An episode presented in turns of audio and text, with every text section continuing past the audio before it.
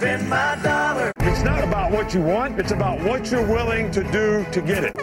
Run it again. Hello and welcome. I'm not going to, so quit asking. When you give me a hard time, For the listeners that didn't get to go, this is the payback. Alabama wins! What you did last year really doesn't matter. Our goal is to have the kind of team that nobody wants to play. All right. Hello and welcome to another edition of the Alabama Football Podcast. And fans, have we got a treat for you? We have Porter Hayes with Hawg Talk Podcast, uh, part of the Believe Podcast Network, and uh, we're on uh, sort of calling the Hogs tonight. Great conversation about uh, some of the developing stories off the field in Arkansas, uh, as well as developing uh, emergent stories on the field. So it's a really fun conversation. Porter really knows his stuff, and uh, it's it's a lot of fun. So uh, on to the interview. Go. All right, welcome back, Alabama fans, and have we got a treat for you? We've got Porter Hayes with Hawg Talk Podcast, part of the Believe Podcast Network. Porter, how are you tonight? Doing good. I, I really appreciate you having me on. Uh, talking about uh, the the Razorbacks this season. Uh, I know we're we're on a four game skid right now and looking to hopefully get get off the skid. But it's always tough when you're you're you're playing Alabama, and that hasn't happened many times in Arkansas's career beating Al- Alabama. Yeah, you know, I was going to start. I was going to start there, and I was going to promise I've got friendly questions, but on a four game skid, they they may not all, always, you know, sound so nice. But uh, you know, a couple of close ones, uh, a couple of close losses there. Uh, what's the fan base? What's the what do you think the mindset of the fan base is? You start out two and zero, and then drop four in a row. Come into Tuscaloosa, probably not where you want to go in this situation. What uh, what do you think the the mindset there is the amongst the fan base? Spiraling. Ah, Uh, I mean, uh, to be honest, uh, you've got uh, the offensive coordinator emailing students. You've got strength and conditioning coach's wife uh, saying people aren't loyal, and if you can't support them when they lose, don't support them when they win. Uh, you've got the, the head coach deactivating his Twitter, the quarterback deactivating his Twitter. There, there's uh, it is so much going on off the field and that says a lot because that is overtaking on what's going on on the field. Yep. And and that that is a recipe for disaster if you if you're trying to really get off, you know, you're trying to get your traction, especially in the SEC, and then you've got all this off the field stuff that you're dealing with, and trying to compete in the SEC. There, there was just so much promise coming into this year. Let, let's be honest. His fourth year, you know, they had the nine win season a couple years ago. They kind of went back this is that proving year of all right, you know, let's get back on track. We we seen a favorable schedule. Beat BYU last year. You let them manhandle you. There was a lot of questions even against Western Carolina. There was questions against Kent State with the offensive line. All the red flags were there at the beginning of the year, and then when you start playing big teams, they come to fruition you know, you mentioned Sam Pittman his his fourth season. There was an interview clip uh, I saw of him today. Uh, he looked tired. He looked uh, a little bit beleaguered, uh, but he seemed confident. You know, there at the end that he has a good team that's just underperforming, uh, better than than maybe what America thinks. Uh, what's the read? What's the pulse on Sam Pittman? You know, from a distance, he's everybody's favorite uncle. Everybody loves him. You know, Cole Beer and such. But up close, a little more up close and personal. What's the fan base? You know, four years in in this type of situation, uh, is there is there a hot seat situation or what's uh what's the fan base thinking? Yeah, I mean it, is. It's it's starting to get warm. I mean, and it's going to get warmer the more you lose. I mean, you, you got to look at you know he's got a he, he's got a contract that's paid by performance.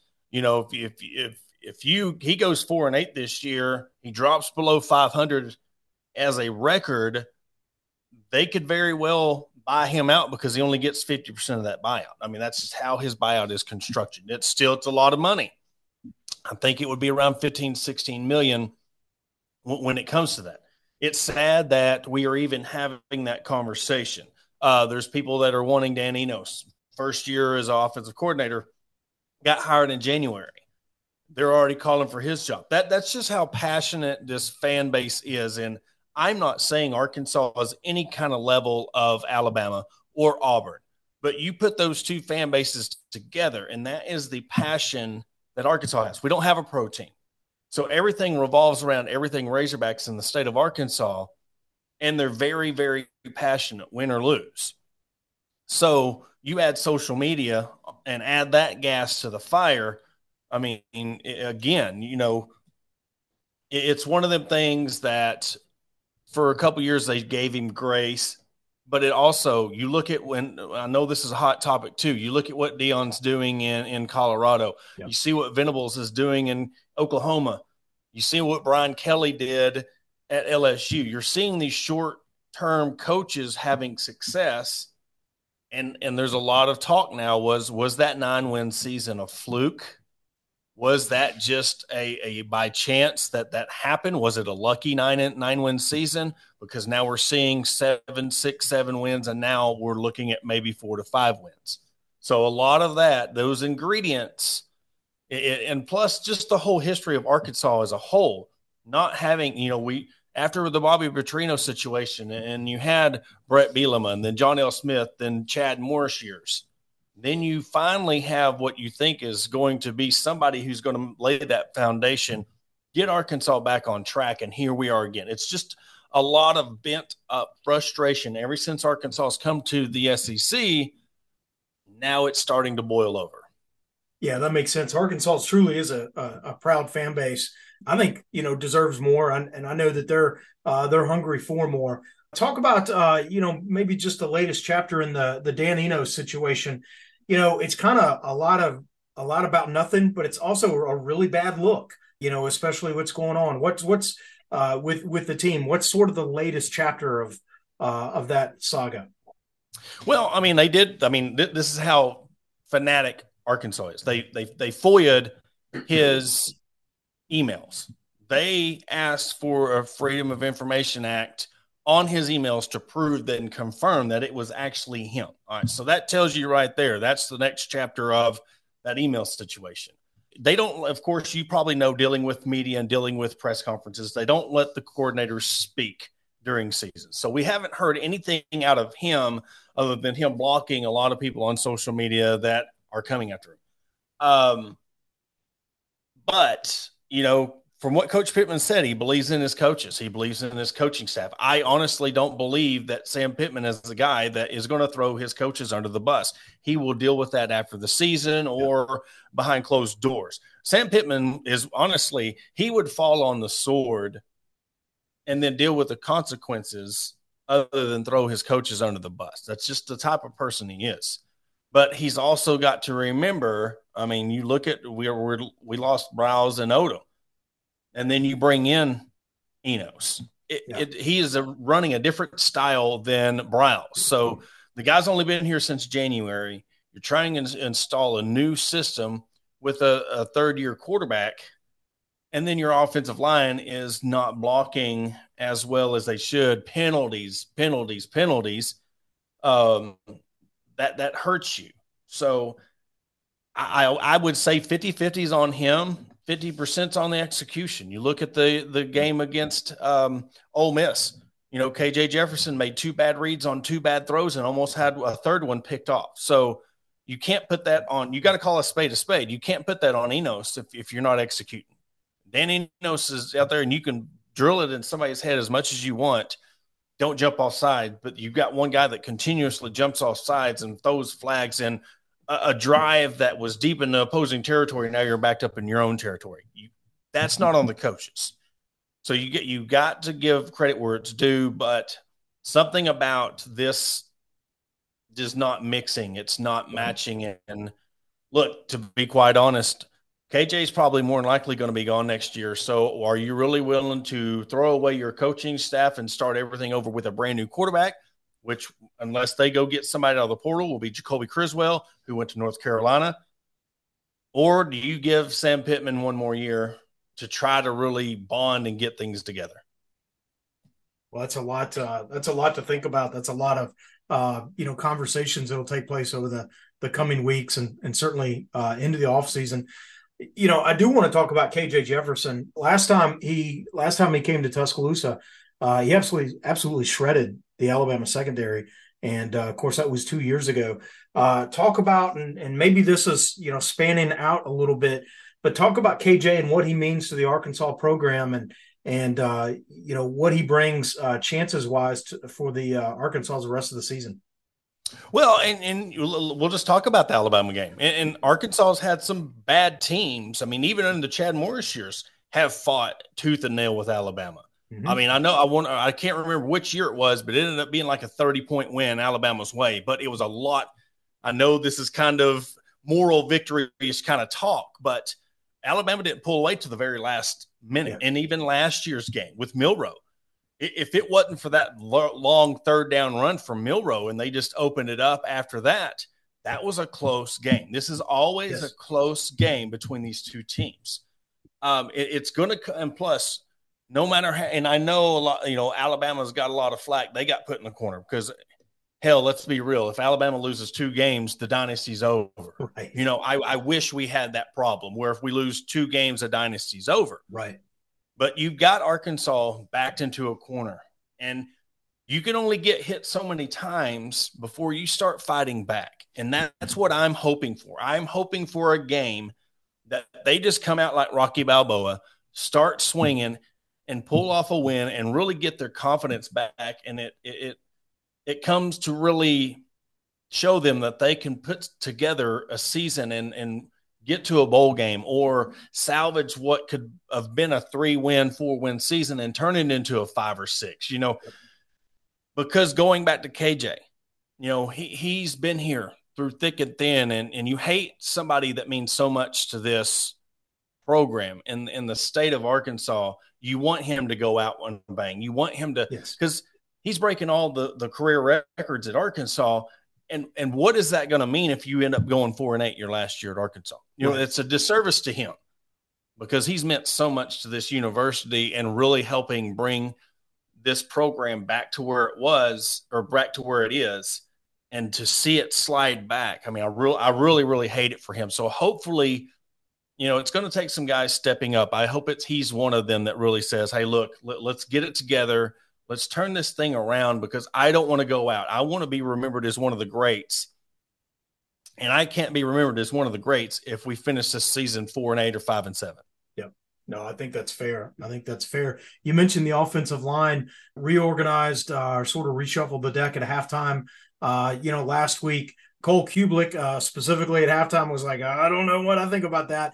But as the half wore on, he said, Hey, maybe this was the right change. Maybe we're seeing something here. Uh, Arkansas scored some more points there in the second half. Uh, is do you th- do you think that's uh, you know not all the work's done, uh, but do you think that was the right decision? The right turn was made there, uh, or is it still too early to tell?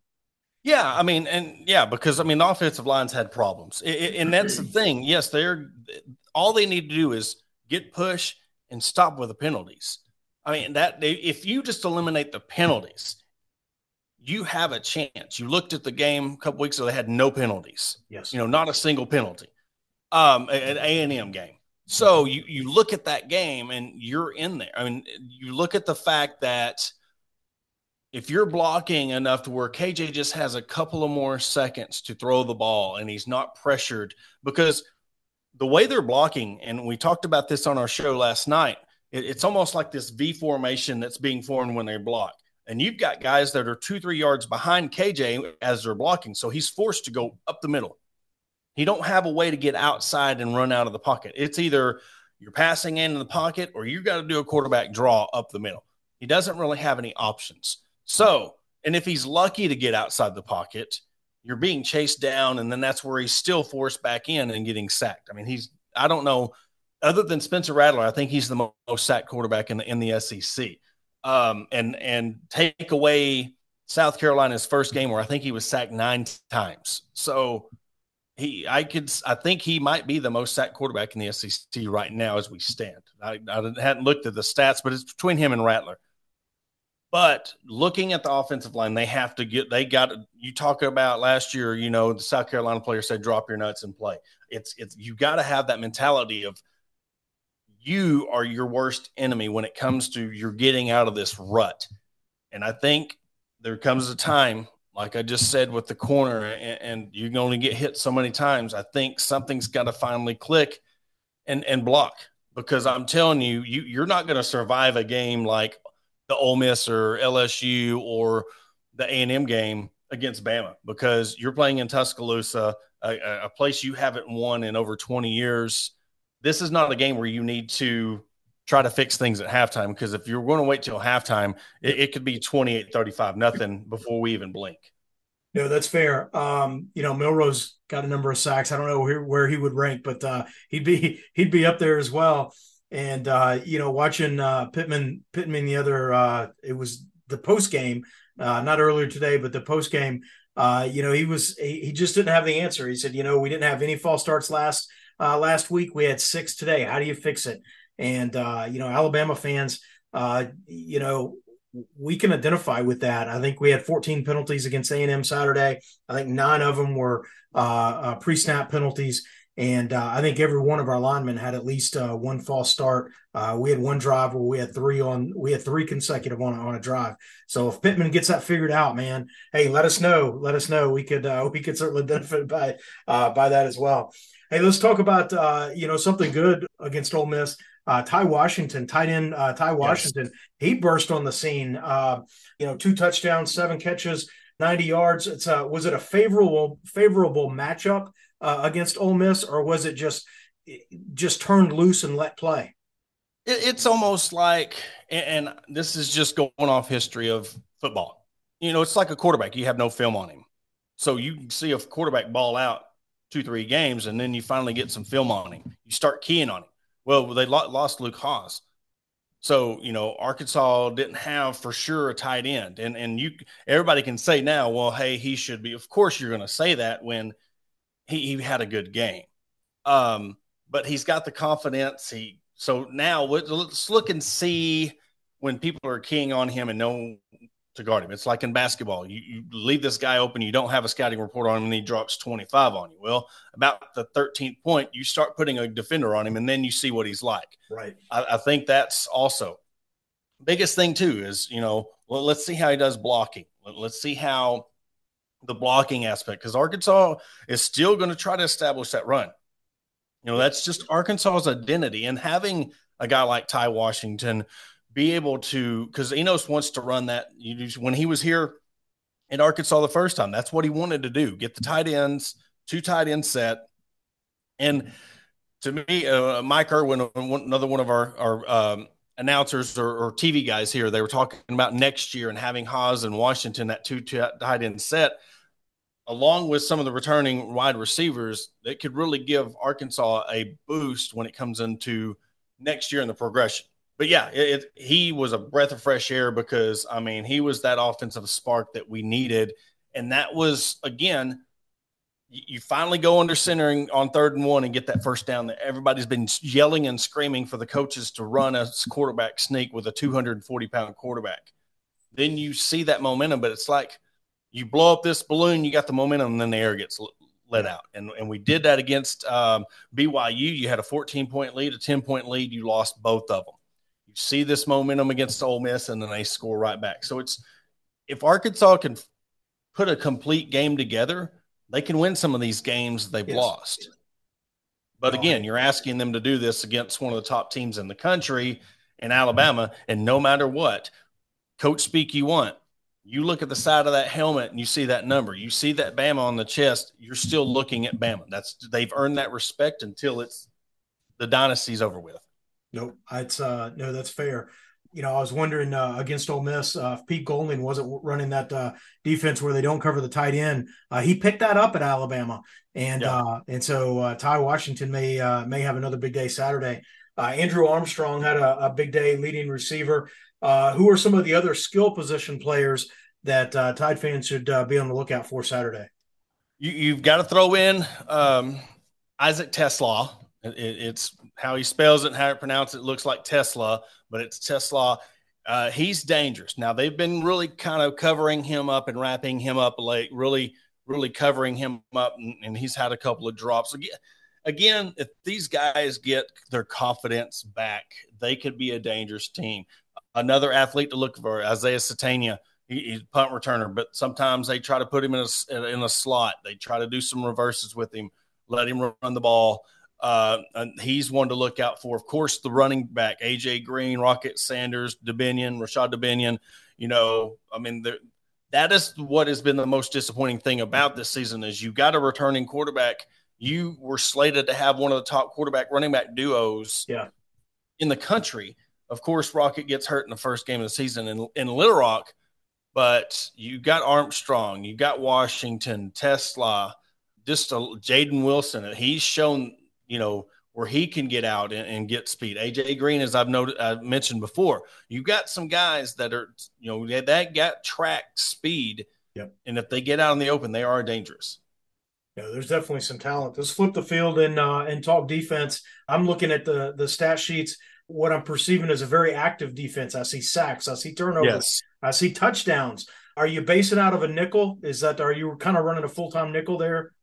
He, he's trying to do, you know, pretty much dominant four four front. Then he he tries to switch it up, but he's doing a lot of blitzes, schemed blitzes.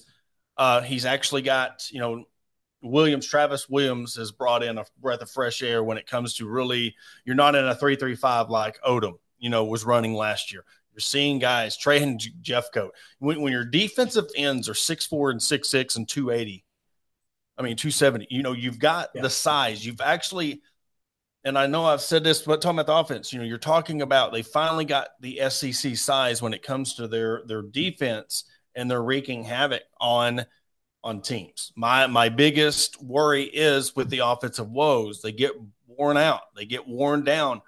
You know, when when you're having to carry the team on your back and and really be the catalyst of your team, if if they can really cause some turnovers, if they can really get after Milroe and not um, really let him run all over the field. But having the guys and the athletes like you do, that that really helps me think that this team, this defense is going to be able to have success getting after him. Now, again, whether that transitions to you know not allowing touchdowns or anything like that, but because that all depends on field position. Sure. Uh, I'll throw with special teams in Max Fletcher punter. I mean, he's he's, he's averaging 46 yards a punt, nice, and had two or three over 50. So he Arkansas has been able to really flip the field when it comes to Hunter. Then you throw in Cam Little. He had two field goals over 50 yards the other night. So things are looking really good. It's just the offense clicking is big, the biggest puzzle piece missing for this team. It really does. I went back and looked at uh, you know some of the box scores. You know, Ole Miss, LSU, uh, who am I forgetting? A and M. A yep. lot of points scored by the opponent in the fourth quarter, and that can speak to a defense wearing out. And uh, you know, maybe that's where Sam is going. Man, if we can do, we're gonna keep running the ball. If we can get some first downs here, that's obviously going to help the defense. But if we can possess the ball, uh, that's going to help our defense as well. And there's a couple of these games where maybe enough points were scored, but they're in the fourth quarter. Uh, you know, and you can't blame the defense for you know getting tired at the end of the game. So maybe uh, a couple of minutes change of time of possession can make a can, can make a big difference. Well, is that you crazy? can't have is turnovers. that crazy, or is that what the discussion in town is? Well, mine is you can't have turnovers in clutch. Yeah, well, yeah, because because look, you're talking about momentum, momentum swings, and if your defense has been holding its own, and then you throw a pick six, it's been holding its own, and then you get a fumble, or the other night, you know, you're you're ahead, you're up on Ole Miss, you throw an interception and then they score to go ahead in the final minutes. It really just you talk about that deflation, and yeah. it carries over back into the offense. Once you, you know you're it, it's you're playing up and you're playing down, and you're trying to get back up, and then you get let down. I mean, a lot of that is wear and tear. I mean, you talk about stress, yeah, and, and how much that can really wear you down over a course of a game you know that that's been the biggest thing if if the offense can start putting drives together throughout the game. And then lack of turnovers, you're making again, there's two or three of these games you could have won, but the turnovers in the offensive line and yeah, penalties kind of kept you from winning some of those games. You know, there's only so many times you can roll that rock up the hill, right? Yes. Uh, yeah. Talk about uh, how big of a surprise was. I'm going to talk uh, a character in the secondary. How big of a surprise loss uh, was it when uh, Jalen uh, Catalon uh, transferred to Texas? Well, th- there's just an inside hatred between Arkansas and Texas that go back to the Southwest. Right, right, right. You know, there, he could have gone anywhere. he could have been anywhere, but he goes to Texas. Yeah, I don't think it was much of a. It, a deal now. I mean, I think that was more of the fans than it was the players. You asked me that question last year. We're we're singing a whole different tune because he was supposed to be that captain. Yes, he was that captain. he got hurt, and that really, you know, that's what we are lacking coming into this year. But now you've got Jeffcoat, Pooh Paul, Chris Paul, and you know Landon Jackson. You've got some guys, some guys in the defensive side that are are vocal. They're vocal leaders, and then you've got Travis Williams as your defensive coordinator. Really, uh, you could see the defense has really meshed this year. And, and when we talk about what can be done in in a year's difference, I think the defense doesn't get enough credit on where how far they've come this year, especially with the new coaching staff, because they've really held their own and and still during this four game losing streak, you see they fought to the end until uh, you know things kind of got out of hand. Yeah, I think you're looking at my notes. Uh, you've kind of teased out uh, where I want to go with my next question, but uh, you know, Arkansas. Uh, if Arkansas has significant success on Saturday, if Arkansas you know turns it around the second half of the season, what had to have happened for that to be true? You you have to. I mean, it, you run. You got to be get able to get your run game going. Look, I mean, they're they're 98th out of 130 when it comes to rushing. I mean, just when when you're rushing, I think at one time they had rushed the ball 56 times for 51 yards. And I made the comment that in one kick by Cam Little, he had more yardage in one kick than Arkansas had in 50 carries.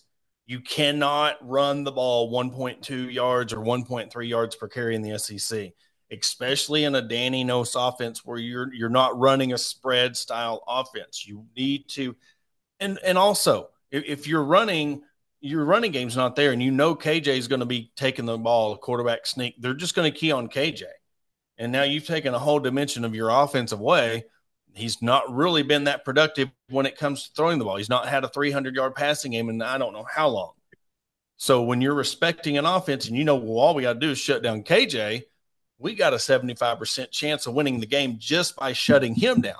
Right. And then if you start going out of that, the, the win probability to even goes up. But you got to start blocking. You got to eliminate penalties. And again, I've said this so many times on, on this interview is it starts up front. You yeah. got to start blocking and get the run game going to have any success, especially against Alabama.